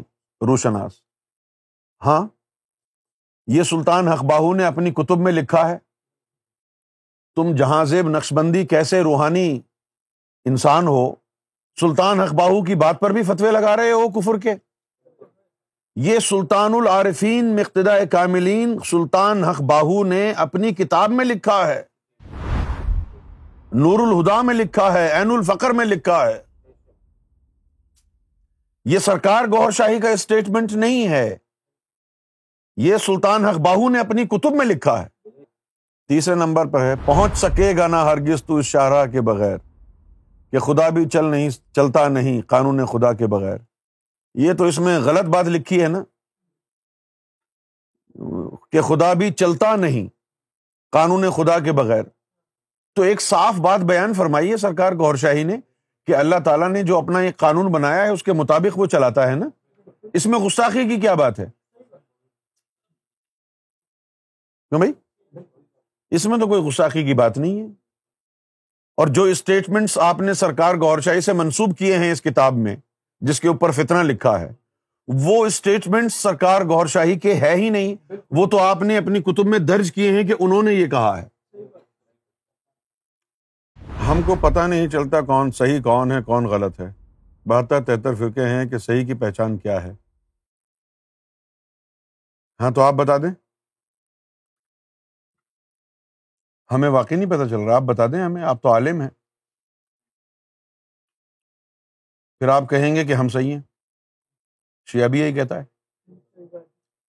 سب سے بڑا جملہ ایک عالم کے پاس کیا ہے؟ حدیثوں کی روشنی میں۔ نبی کریم صلی اللہ علیہ وسلم نے جب فرمایا کہ میری امت میں پہلے فرمایا کہ یہودیوں میں بہتر فرقے ہوں گے، ہوئے تھے، اور میری امت میں ان سے ایک زیادہ ہوگا۔ تو صحابہ کرام نے پوچھا کہ حق پر کون ہوگا، صحیح کون ہوگا؟ تو فرمایا کہ جو قرآن اور میری سنت پر عمل پیرا ہوگا۔ لیکن یہ دعویٰ تو شیعہ بھی کرتا ہے، یہ دعویٰ سنی بھی کرتا ہے، یہ دعویٰ صوفی بھی کرتا ہے۔ یہ دعویٰ وہابی بھی کرتا ہے، دیوبندی بھی کرتا ہے، اہل حدیث بھی کرتا ہے۔ صحیح کون ہے؟ جب سبھی اپنے آپ کو صحیح کہہ رہے ہیں تو۔ اس کی پہچان کیا ہے؟ اس کی کوئی ایسی پہچان بتاؤ نا کہ جو پہچان سب مان لیں۔ کیوں بھائی؟ ورنہ آپ کہیں گے ہم صحیح ہیں، سبھی کہہ رہے ہیں ہم صحیح ہیں۔ اگر کوئی اپنے آپ کو غلط سمجھتا تو وہ اس فرقے میں کیوں ہوتا؟ یا آپ بتا دیں؟ انہیں حدیثوں کو، اسی قرآن کو لے کر شیعہ بھی اپنے آپ کو حق ثابت کرتے ہیں۔ دیوبندی وہابی بھی اسی قرآن سے جو حضور کی بارگاہ میں گستاخیاں کرتے ہیں، اس کی بھی تعویلات نکال لیتے ہیں۔ اس کا بھی ازر ڈھونڈ لیتے ہیں۔ جو ان کے من میں ایجنڈا ہے، اس ایجنڈے کو مد نظر رکھتے ہوئے جو ان کا جی چاہتا ہے، وہ قرآن کا مفہوم نکال لیتے ہیں، گڑھ لیتے ہیں۔ اور فرقے وارد کو فروغ ملتا رہا۔ انہوں نے نماز کے ساتھ ایک تصویر درست شریف کی بتائی۔ میں نے کہا، اس سے کیا ہوتا ہے، کوئی ایسی عبادت ہو جو ہر وقت کر سکوں؟ ہاں؟ کیونکہ آپ جب کسی پیر کے پاس جاتے ہیں، تو نماز کا حکم درو شریف کا حکم، روزے کا حکم تو قرآن میں موجود ہے نا؟ پیر کے پاس کیا لینے جا رہے ہیں آپ؟ پیر کے پاس آپ کوئی ایسی چیز لینے کے لیے جا رہے ہیں نا جو آپ کے پاس ہے نہیں۔ یا پیر صاحب کے کہنے کے بعد نماز فرض ہوتی ہے۔ آپ تو نقش بندی ہے نا۔ تو آپ کو نقش بندی بننے کی ضرورت کیوں پڑی؟ آپ پہلے سنت ہی رہتے۔ لوگ قادری کیوں بنتے ہیں؟ چشتی کیوں بنتے ہیں؟ سہروردی کیوں بنتے ہیں؟ کیوں بنتے ہیں؟ نماز، روزہ، حج، زکات، یہ تو سارا قرآن مجید میں اس کے احکامات واضح طور پر موجود ہیں نا؟ کیا اس لیے آپ قادری یہ نقش بندی بنتے ہیں کہ پیر صاحب کہیں گے نماز پڑھو تصویر پڑھو، تو پھر میں پڑھوں گا؟ اس لیے بنتے ہیں؟ اس لیے نہیں بنتے۔ کسی کے ہاتھ اپنے آپ کو اس لیے بیچ کر تم بیت کرتے ہو کہ وہ چیز حاصل ہو جائے جو تمہارے اختیار میں نہیں ہے۔ وہ کیا ہے؟ کہ تم سوتے رہو، تمہارا دل اللہ اللہ کرتا رہے۔ تم سوتے رہو، تمہارا دل اللہ اللہ کرتا رہے۔ تم کام کاج کرتے رہو، تمہارا دل اللہ اللہ کرتا رہے۔ تم اخبار رسالہ پڑھتے رہو، تمہارا دل اللہ اللہ کرتا رہے۔ تم نماز پڑھتے رہو، تمہارا دل اللہ اللہ کرتا رہے۔ تم قرآن کی تلاوت کرو، تمہارا دل اللہ اللہ کرتا رہے۔ تم حدیثیں بڑھو تمہارا دل اللہ اللہ کرتا رہے۔ ہر عمل کے صدق قلب سے برآمد ہونے لگ جائے۔ ذکر قلب کا حصول کسی ولی کی دہلیز پر انسان کو لے کر جاتا ہے۔ اس تلقین کے لیے نہیں جاتا کہ بھائی میں نماز پڑھنا چاہتا ہوں۔ تو نماز پڑھنا، پیر کے پاس جانے کی کیا ضرورت ہے؟ نماز کی فرضیت تو قرآن میں آ گئی۔ یا آپ پیر صاحب کے بولنے کا انتظار کریں گے کہ پیر کہے گا تو پڑھوں گا۔ تو یہاں پر جو تحریر لکھی ہے کہ کوئی ایسی عبادت بتاؤ جو میں ہر وقت کر سکوں۔ یعنی ایسی عبادت کی خاطر پیر صاحب کے پاس گئے کہ ہر وقت ہونے والا ذکر اللہ کا دل میں جو ہوتا ہے، وہ اس پیر صاحب سے مل جائے۔ اس میں کیا برائی ہے؟ پھر لکھا کہ اس دن کے بعد سے یعنی بیس سال سے لے کر بتیس سال کی عمر تک اسی گدھے کا اثر رہا۔ نماز وغیرہ سب ختم ہو گئی، جمعے کی نماز بھی ادا نہ ہو سکی۔ ٹھیک ہے۔ مولانا جہاں زیب نقش بندی صاحب سے سوال ہے۔ تمہارے اوپر بھی ایسا وقت گزرا ہوگا جب تم نے نمازیں نہیں پڑھی تھی گزرا ہوگا نا؟ یا تو تم یہ کہہ دو کہ نبی کی طرح معصوم ہو۔ تمہارے اندر اتنی ہمت ہے کہ جس دور میں تم نمازیں نہیں پڑھتے تھے وہ کتاب میں لکھ کر کے پوری دنیا کے سامنے رکھ دو۔ اتنی ہمت ہے تو بتاؤ۔ لوگ تو اپنی عظمت لکھتے ہیں۔ یہ باتیں سیدنا گہر شاہی نے اس لیے لکھی کہ زمانے میں یہ ہوتا ہے۔ لوگ اس کو دیکھ کر، پڑھ کر سبق حاصل کریں۔ ورنہ لوگ کہتے ہیں ہم تو بہت ہی زیادہ گنہ گار ہیں۔ اب ہم اللہ کی طرف رجوع کر کے بھی کیا کر لیں گے؟ یہ تو ان کی حقانیت، ان کی سچائی کا منہ بولتا ثبوت ہے۔ کیا تم پر کوئی ایسا وقت نہیں گزرا؟ جب سے پیدا ہوئے ہو، نمازیں پڑھ رہے ہو اور پڑھا رہے ہو۔ خدا کا خوف کرو یار۔ اپنے گرمان میں بھی جھانک کے دیکھ لیا کرو۔ تم پر ایسا وقت نہیں گزرا ہے کہ جب تم نمازیں نہیں پڑھتے تھے۔ تم میں ہمت ہے کہ کل مضمون لکھ کر کے جنگ اخبار میں بھیج دو؟ کہ ایک وقت ایسا تھا کہ میں نمازیں بھی نہیں پڑھتا تھا۔ ہے ہمت تو لکھ کے بھیجو۔ ہاں یہ بتا رہے ہیں نا۔ فالتو وقت سینماؤں میں، تھیٹروں میں گزارتا روپیہ پیسہ اکٹھا کرنے کے لیے حلال اور عام کی تمیز بھی جاتی رہی۔ کاروبار میں بےمانی جھوٹ، فراڈ شعر بن گیا۔ یوں سمجھیے کہ نفس ہمارے کی قید میں زندگی کٹنے لگی۔ سوسائٹیوں کی وجہ سے کچھ مرزائیت اور وہابیت کا اثر ہو گیا۔ یہ تو عام آدمی کی داستان ہے۔ یہ تو عام آدمی کی داستان ہے۔ یہ تو ہر گھر کی کہانی ہے۔ اس کے لکھنے کا مطلب یہ ہے کہ جب لوگ اس طرح کی پریشانیوں میں گر جائیں، تب بھی اللہ کی رحمت سے مایوس نہ ہو اور ہدایت کی طرف رجوع کریں۔ اب دیکھیں، دور، اس سے پہلے کیا ہے وہ نہیں لکھا۔ یہ بدیانتی کی ہے عبارت میں۔ خیر۔ اور بدگمانی کی وجہ سے۔ آج مجھ سے کوئی نماز ادا نہ ہو سکی۔ سارا دن مستانی کی جھوپڑی میں پڑا رہا۔ حتیٰ کہ مغرب کا نماز کا وقت ختم ہو گیا اور پھر فاتح کا وقت بھی ختم ہونے لگا۔ آسمان پر اندھیرا چھا چکا تھا۔ اچانک میری نظر شمال کی طرف آسمان پر پڑی تو کچھ عربی الفاظ نظر آئے۔ غور سے دیکھا تو لکھا تھا کہ انا اللہ انا اولیا اللہ خوف علیہم یا زنون میرے دل میں خیال آیا، یہ آیت جو آسمان پر دکھائی دی اللہ کے حکم سے ہوگی یعنی اللہ کی رضا ہے۔ آگے کیا ہے؟ یہ نہیں لکھا۔ یار، آپ خود ذرا مولانا صاحب غور کریں کہ اگر تحریر کے آگے اور پیچھے کی عبارتوں کو نہ دیکھا جائے، تو کتنی بڑی بدیانتی ہے۔ آپ خود بتائیے۔ چلو، ہم قرآن کی ایک آیت لے لیں۔ لا تقرب السلات و انتم سکارا۔ اب اس کے اندر صرف لا تقرب السلات کہہ دیں اور اگلی جو آیت کا دوسرا حصہ ہے وہ بیان نہ کریں اور پھر لوگوں میں یہ پرچار کریں کہ نماز کے قریب مت جاؤ، اللہ کا حکم ہے۔ تو تم ہی لوگ آگے کہو گے، پوری عبارت پڑھو۔ پوری عبارت پڑھو، یہی کہو گے نا۔ تو یہ کام کیوں کرتے ہو یار؟ یہ بدیانتی کیوں کرتے ہو؟ دین پھیلانے والے اس بدیانتی کا شکار کیوں ہیں؟ کیا دلوں میں فساد ہے؟ اگر یہی قرآن کی آیت آدھی پڑھی جائے اور آدھی ہٹا دی جائے اور پرچار کیا جائے کہ اللہ تعالیٰ نے فرمایا ہے کہ نماز کے قریب نہ جاؤ تو کفر نہیں پھیلے گا۔ کتنی بڑی بدیانتی ہوگی۔ اسی طرح یہ سیدنا گور شاہی نے جو لکھی ہے کتاب میں عبارت، اس کے آگے کیا ہے، پیچھے کیا ہے، یہ بھی تو دیکھیں آپ۔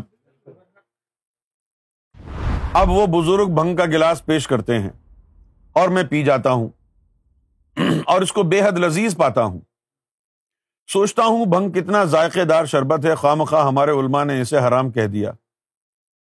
اس عبارت کو پڑھ کے کیا لگے گا؟ کہ چرس اور بھنگ کی تعریف ہو رہی ہے۔ اس کے آگے کیا لکھا تھا؟ کہ یہ خواب میں دیکھا تھا۔ اس کے آگے کیا لکھا تھا؟ ابھی کتاب کھول کے ابھی پڑھو۔ اگر ذرا سی بھی شرم اور حیا باقی ہے۔ ابھی ابھی کتاب کھول کے پڑھو۔ تو تم کو نظر آئے گا یہ خواب کی بات ہے اور خواب پر شریعت کا اطلاق نہیں ہوتا۔ خواب پر خواب کی باتیں۔ ابھی کتاب کھول کے پڑھ لو۔ آگے بات نہیں کروں گا میں۔ ان کے پاس کتاب موجود ہے، پہلے کھول کے پڑھیں۔ اور میری تصدیق کریں جو میں کہہ رہا ہوں سچ ہے۔ اس کے بعد جواب دوں گا آگے۔ ورنہ جواب نہیں دوں گا آگے۔ اور میں یہ بتا دوں، تمہارے پورے قبیلے میں ہمت نہیں ہے کہ مجھ سے گفتگو کر سکو۔ سب کو کسی کو بھی لے آؤ ساری کتابیں اٹھا کے۔ تم کو ثابت کرنا ہے نا ہم نے کہ ہم کون ہیں۔ نبی پاک صلی اللہ علیہ وسلم نے ایک جگہ فرمایا کہ کوئی عز و انکساری سے ملے تو تم اس سے زیادہ عز و انکساری سے ملو۔ اور اگر کوئی تکبر کا اظہار کرے تو اس سے زیادہ تکبر کرو۔ اس لیے عالموں سے میں عالم بن کر ملوں گا۔ آ جاؤ۔ جتنا علم ہے لے آؤ۔ قرآن بھی، حدیث بھی، تعویل بھی، تفسیر بھی۔ تیار ہیں۔ یہ جہاد بن نفس یہ جہاد بالعلم، یہ جہاد بالقلم اب شروع ہو چکا ہے۔ اب دیکھتے ہیں۔ کہ رب کس کے ساتھ ہے؟ ابھی تو تمہاری پول پٹی کھولنی باقی ہے کہ تم نقش بندی ہو یا نہیں ہو۔ ابھی تو تم سوال کر رہے ہو نا، ابھی ہم بھی سوال کریں گے تم سے کہ تم نقش بندی کب بنے؟ ذرا ثابت کر کے دکھاؤ کہ تم نقش بندی کیسے ہو۔ کیا تمہارے دل پر اللہ کا نام نقش ہے؟ ہم کتابوں سے ثابت کریں گے نقش بندی کون ہوتا ہے۔ ہم ولیوں کی کتب سے ثابت کریں گے نقش بندی کس کو کہتے ہیں؟ تم نے نقش بندی اپنے نام کے ساتھ کیسے لگایا ہے؟ جاتے جاتے ایک لفظ ساتھ لے کے جاؤ۔ میرے آقا و مولا سیدنا امام مہدی سرکار گوہر شاہی نے فرمایا کہ گوہر شاہی نے کچے گھڑے نہیں بنائے ہیں۔ جتنا جتنا ٹھوکو گے، بجاؤ گے اتنا ہی شور مچائے گا۔ آزما کے دیکھ لو، گوہر شاہی کا گھڑا۔ ہاں تو یہ زیادتی نہیں ہے۔ اب ان سے پوچھو کہ اس مولوی کو کیا کہیں اب، جس نے یہ بدیانتی کی ہے ہمارے ساتھ۔ کیا یہ کافی نہیں ہے اس شخص کے جھوٹا ہونے کے لیے؟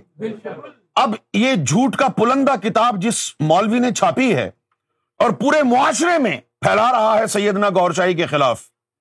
یہ اجتماعی طور پر بہتان اور غیبت کا عمل ہے۔ یہ فسق اور فجور ہے۔ اور فاسقوں کو اللہ ہدایت نہیں دیتا، قرآن کا حکم ہے۔ فسق کیا ہے؟ خود گناہ میں ہو۔ فجور کیا ہے؟ دنیا کو بھی اس گناہ میں شامل کر لے۔ یہ فسق بھی ہے، فجور بھی ہے۔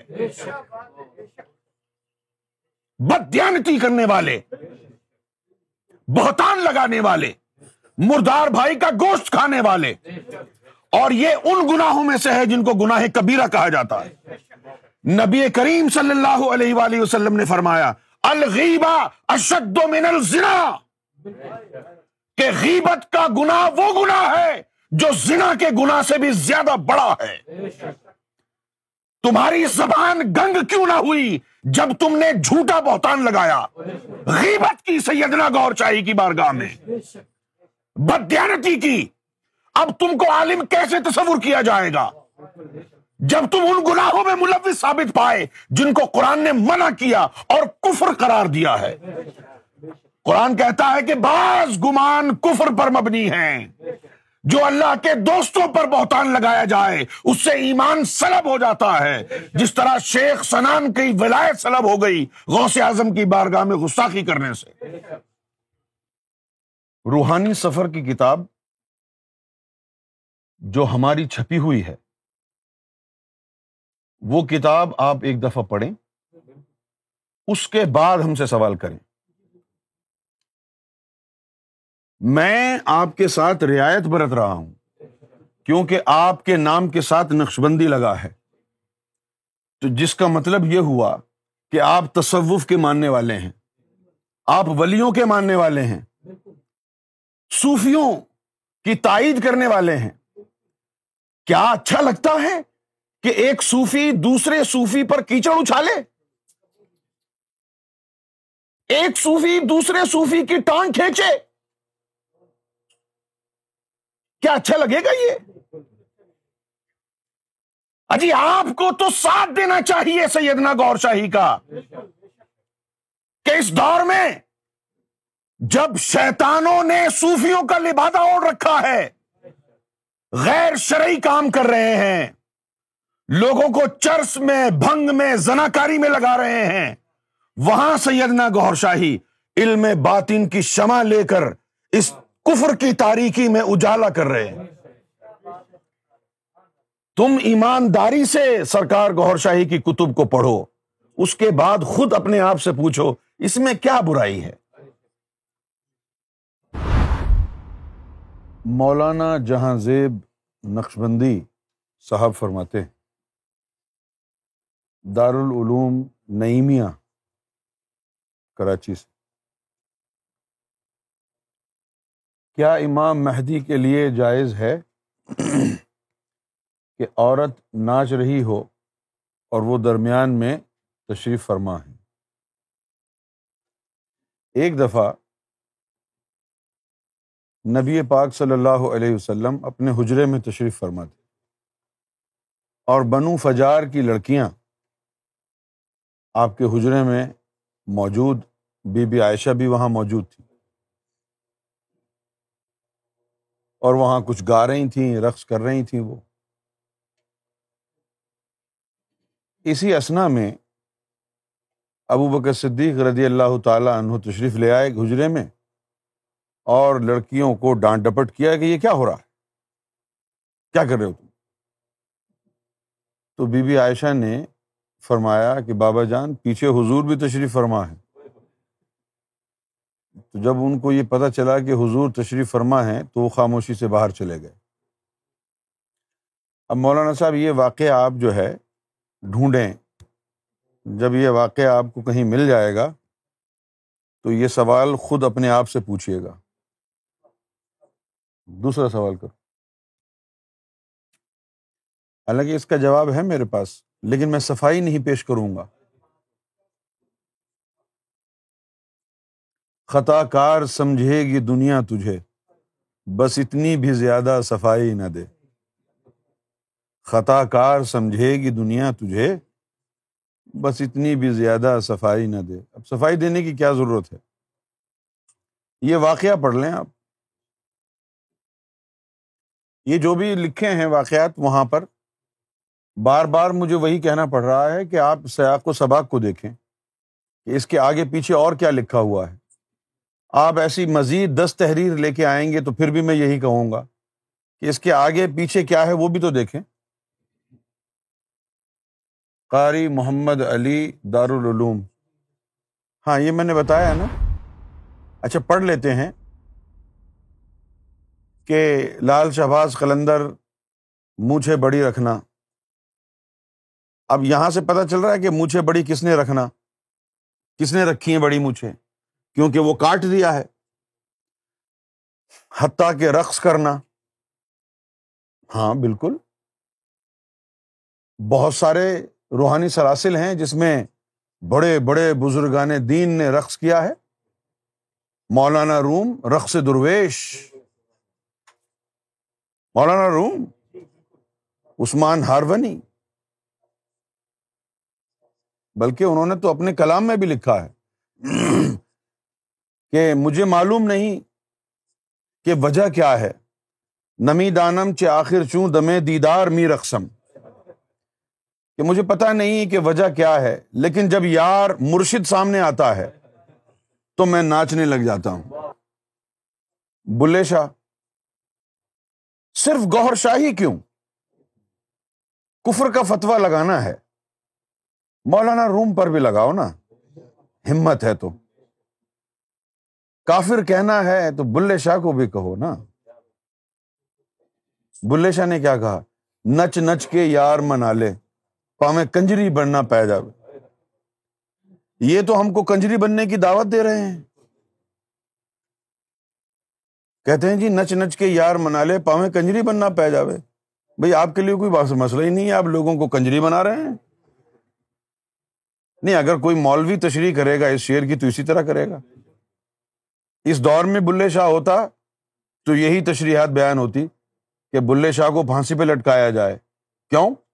اس نے امت مسلمہ کو کنجری بننے کی دعوت دی ہے۔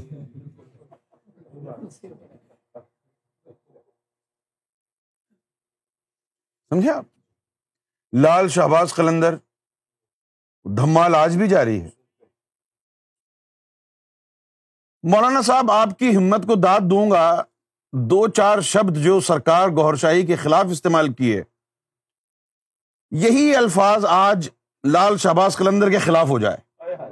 مزہ آ جائے گا آپ میں کتنا تپڑ ہے۔ کیوں بھائی؟ لال شہباز قلندر کے مزار پہ تو آج بھی رقص ہوتا ہے۔ بلے شاہ نے تو کہا کہ نچ نچ کے یار منا لیں۔ اور پھر انہوں نے یہ بھی کہہ دیا، اللہ اکبر اللہ الحمد۔ کہ ایتھے نچنا بھی عبادت بن جانا نچنے دا جو چج ہوئے اگر کسی کھوتے کے پتر کو ناچنا نہ آتا ہو، تو اس کی ناچنا ناچنا ہی ہے۔ لیکن اگر کسی کو روحانی رقص آ جائے، تو وہ بلے شاہ کے نزدیک عبادت کا درجہ رکھتا۔ کچھ لوگوں نے میر کلال جیسے تھے۔ وہ کبڈی کھلواتے تھے مریدوں کے ساتھ۔ ان کے خلاف فتوا کیوں نہیں دیا؟ یہاں یہی باتیں تو لکھی ہیں کہ لال شہباز قلندر کا بڑی مونچھے رکھنا، حتیٰ کہ رقص کرنا۔ اگین یہاں سرکار گور شاہی اپنے بارے میں بات نہیں فرما رہے۔ کہہ رہے ہیں کہ انہوں نے مونچھے بھی بڑی رکھی، حتیٰ کہ رقص بھی کیا۔ سرکار گور شاہی نے تو رقص نہیں کیا، سرکار گور شاہی نے تو بڑی مونچھے نہیں رکھی، سرکار گور شاہی کا تو کوئی عمل غیر شرعی نہیں ہوا۔ رابعہ بسری کا طوائفہ بن کر بیٹھ جانا کتابوں میں لکھا ہے۔ شاہ عبد العزیز کے زمانے میں ایک ولیا کا ننگے تن بدن گھومنا، یہ بھی لکھا ہوا ہے کتابوں میں۔ سخی سلطان باہو نے فرمایا کہ بدتی فقیر دوزخ کے کتے ہیں۔ اس میں کیا برائی ہے؟ سلطان صاحب نے جو بات کہی ہے۔ بدتی فقیر کون ہوتے ہیں؟ جنہوں نے بدت یعنی ایسی چیز کو اختیار کر لیا کہ جو شریعت اور دین کا حصہ نہیں ہے۔ لیکن یہ بھی کہا کہ بامرتبہ تصدیق اور نقالیہ زندیق۔ مجھے اب سرکار اپنے بارے میں فرما رہے کہ مجھے ماں سوائے باطن کے ظاہر میں کچھ بھی تصدیق کا ثبوت نہیں تھا۔ خیال آیا کہ کہیں پی کر زندیق نہ ہو جاؤں۔ پھر خیال آیا کہ اگر بامرتب ہوا تو اس لذیذ نعمت سے محروم رہ جاؤں گا۔ آخر یہی فیصلہ کیا کہ تھوڑا سا چکھ لیتے ہیں۔ اگر رات کی طرح لذیذ ہوا تو واقعی شراب تہورا ہی ہوگا۔ اس کے آگے کیا ہے؟ اس کے آگے کیا ہے؟ کہ جب وہ مشروب قریب آیا منہ کے تو نظر آیا کہ اس میں کیڑے ہیں، چھپکلیاں ہیں، تو پھینک دیا۔ یہ بدیانتی کیوں کی ہے؟ کتاب میں پڑھے نا آپ۔ میرے پاس کتاب تو نہیں ہے نا، لیکن پھر بھی مجھے معلوم کیوں ہے؟ کتنی دفعہ میں نے پڑھی ہوگی وہ کتاب۔ جو مجھے یاد ہے، بی بی۔ حالانکہ یہ کوئی اور بات۔ اوپر۔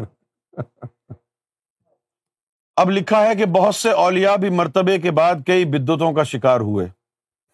جیسے مظفر آباد میں سائیں سہیلی سرکار نہ نماز پڑھتے تھے، نہ داڑھی رکھتے تھے۔ اب سرکار گور شاہی نے ایک یونیورسل ٹروتھ بیان کیا ہے جو زمانے میں ہوا ہے۔ سائیں سہیلی سرکار نہ نماز پڑھتے تھے، نہ ان کی داڑھی تھی۔ سمجھا تو جب ان کا انتقال ہو گیا تو مولویوں نے نماز جنازہ پڑھانے سے انکار کر دیا۔ جب ان کے خلیفہ نے چیک کیا تو داڑھی تھی۔ جس کو مولویوں نے دیکھ کے یہ کہا کہ ہو سکتا ہے کہ ان کے خلیفہ نے جو ہے چپکا دی ہو۔ تو فیصلہ یہ کیا گیا کہ گرم پانی سے صابن سے لا کے رگڑ رگڑ کے دھویا جائے۔ تو سائیں سہیلی سرکار کی جو لاش تھی، اس کے چہرے کو یہ ثابت کرنے کے لیے داڑھی اصلی ہے یا نقلی، علماء نے رگڑ رگڑ کے دھویا اور پتا چلا کہ یہ اوریجنل داڑھی ہے۔ یہ کرامت نہیں تھی کیا؟ جب منہ سے کپڑا ہٹایا، نماز نہ پڑھتے نہ داڑھی رکھتے، وفات کے بعد مولویوں نے کہا بے دین تھا۔ اس وجہ سے ہم اس کا جنازہ نہیں پڑھیں گے۔ جب منہ سے کپڑا ہٹایا تو ریش موجود تھی۔ مری میں لال شاہ ننگے رہتے نسوار کا نشہ کرتے، نماز بھی نہ پڑھتے۔ لیکن جو کلام منہ سے نکالتے وہ پورا ہو جاتا۔ سدا سہاگن بھی عورتوں جیسا لباس اور چوڑیاں پہنتے۔ اب سرکار گور شاہی نے یہ ان لوگوں کا تذکرہ فرمایا ہے کہ جن لوگوں کو طریقت کی زبان میں، تصوف کی زبان میں مجزوب کہا جاتا ہے۔ کیا کہا جاتا ہے؟ مجزوب اور مجزوب کے لیے حکم کیا ہے؟ کہ اس سے تلقین لینا حرام ہے، اس کی پیروی کرنا حرام ہے۔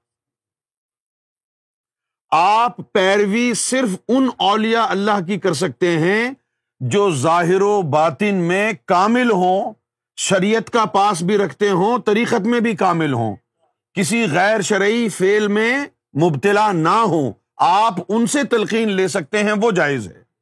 لیکن اگر کوئی شخص کرامت بھی ہو اس کے پاس موجزات وغیرہ سے جو نکلی ہیں کرامتیں، وہ کرامتیں بھی ان کے پاس ہوں، فیض بھی ہو جائے کسی کو لیکن وہ غیر شرعی افعال میں ملوث ہو، تو آپ اس کو برا نہ کہیں، بلکہ آپ اس کی پیروی کرنا چھوڑ دیں۔ سمجھ گئے آپ؟ تو سرکار گور شاہی کا فرمان ہے کہ وہ لوگ جو ظاہر میں دامن شریعت چھڑا گئے اور غیر شرعی افعال میں ملوث پائے گئے ہو سکتا ہے کہ اللہ کے ہاں ان کا مقام جو بھی ہو سو ہو اللہ جانے وہ جانے۔ لیکن آمت الناس کے لیے تلقین یہ ہے کہ وہ ان کی پیروی نہیں کر سکتے۔ ان کی پیروی کرنا حرام ہے ناجائز ہے اور باعث گمراہی ہے۔